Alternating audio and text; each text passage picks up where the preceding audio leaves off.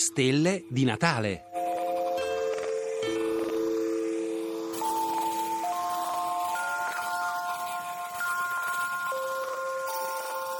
La stella di Ratner. Un messaggio radio arriva sulla Terra dallo spazio profondo.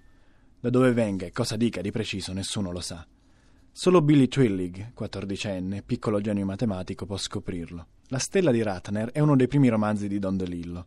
Pubblicato nel 1976, è stato tradotto in Italia solo da poco e forse non è un caso, è uno dei lavori più difficili e più impenetrabili dello scrittore americano. È una definizione della parola scienza tirata in lungo per 500 pagine, secondo il New York Magazine. De Lillo dice invece di questa sua opera giovanile: Ho provato a scrivere un romanzo che non solo avesse la matematica tra i suoi argomenti, ma che in un certo senso fosse esso stesso matematica. Quello che viene fuori è un racconto di fantascienza, un viaggio allucinato nel linguaggio scientifico.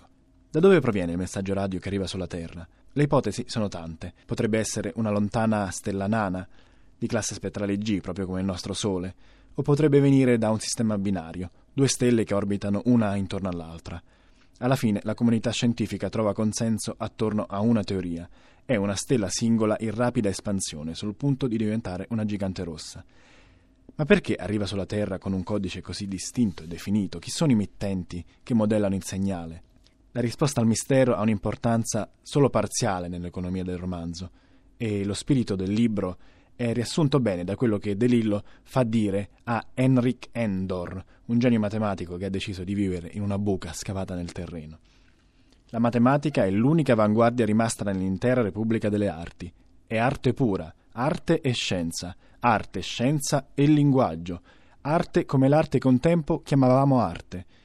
Perse le ali dopo che i babilonesi vennero meno, ma poi riemerse con i greci, si inabissò nell'età oscura, musulmani e indù la tennero in vita, ora però è tornata e splende come non mai. Sono Matteo De Giuli e a nome di tutta la redazione di Radio Trescenza vi auguro buone feste.